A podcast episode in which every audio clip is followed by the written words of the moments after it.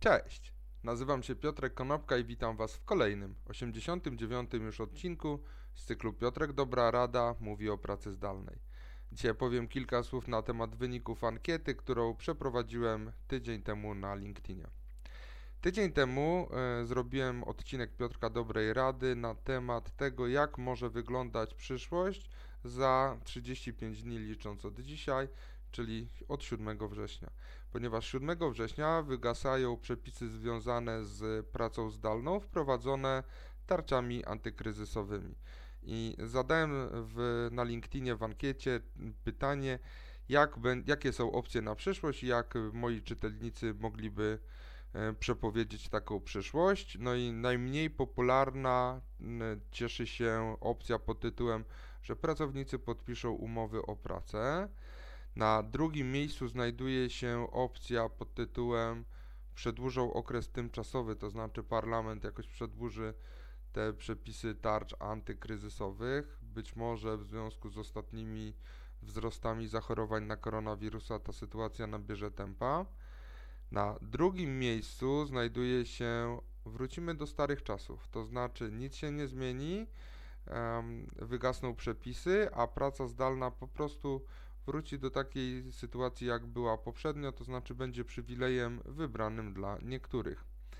I na pierwszym miejscu jest opcja pod tytułem Pojawią się nowe zapisy prawne i praca zdalna zostanie wprowadzona na stałe do naszego obiegu gospodarczego jako równoprawny model pracowania obok pracy stacjonarnej bez konieczności podpisywania umów o telepracę.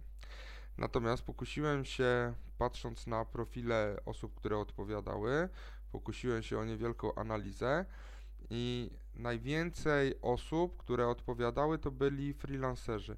I freelancerzy również wskazywali, że ta tymczasowość będzie przedłużona, czyli to, co znamy z świata nas otaczającego, że rzeczy tymczasowe są w Polsce najbardziej trwale, to wśród freelancerów e, również pojawiały się takie opinie, że to jest rzecz najbardziej trwała.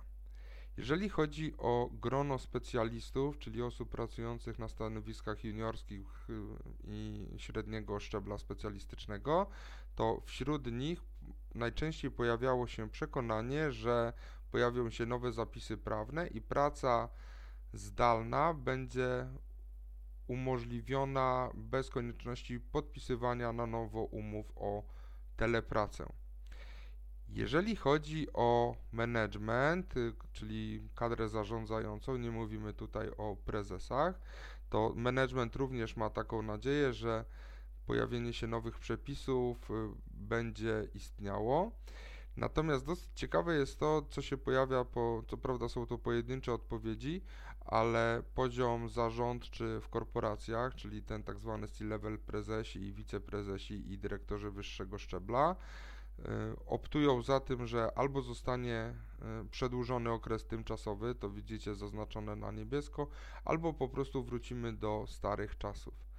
Tak samo osoby, które są właścicielami firm, y, tu z kolei mamy kompletnie na odwrót, to znaczy te osoby optują za tym, że pojawią się nowe umowy o telepracę z pracownikami, e, ewentualnie pojawią się nowe regulacje prawne, które umożliwią na stałe wprowadzenie pracy zdalnej do naszego obiegu prawnego. Także tak wyglądała ankieta, która odbywała się przez tydzień. Dziękuję wszystkim 48 osobom, które w tej ankiecie zagłosowały. Także mm, jeżeli macie jakieś opinie na temat tego, jak będzie wyglądała przyszłość naszej telepracy e, w związku z COVID-em albo już bez związku z COVID-em, dajcie znać w komentarzach. Dzięki serdeczne, do zobaczenia i usłyszenia jutro. Na razie.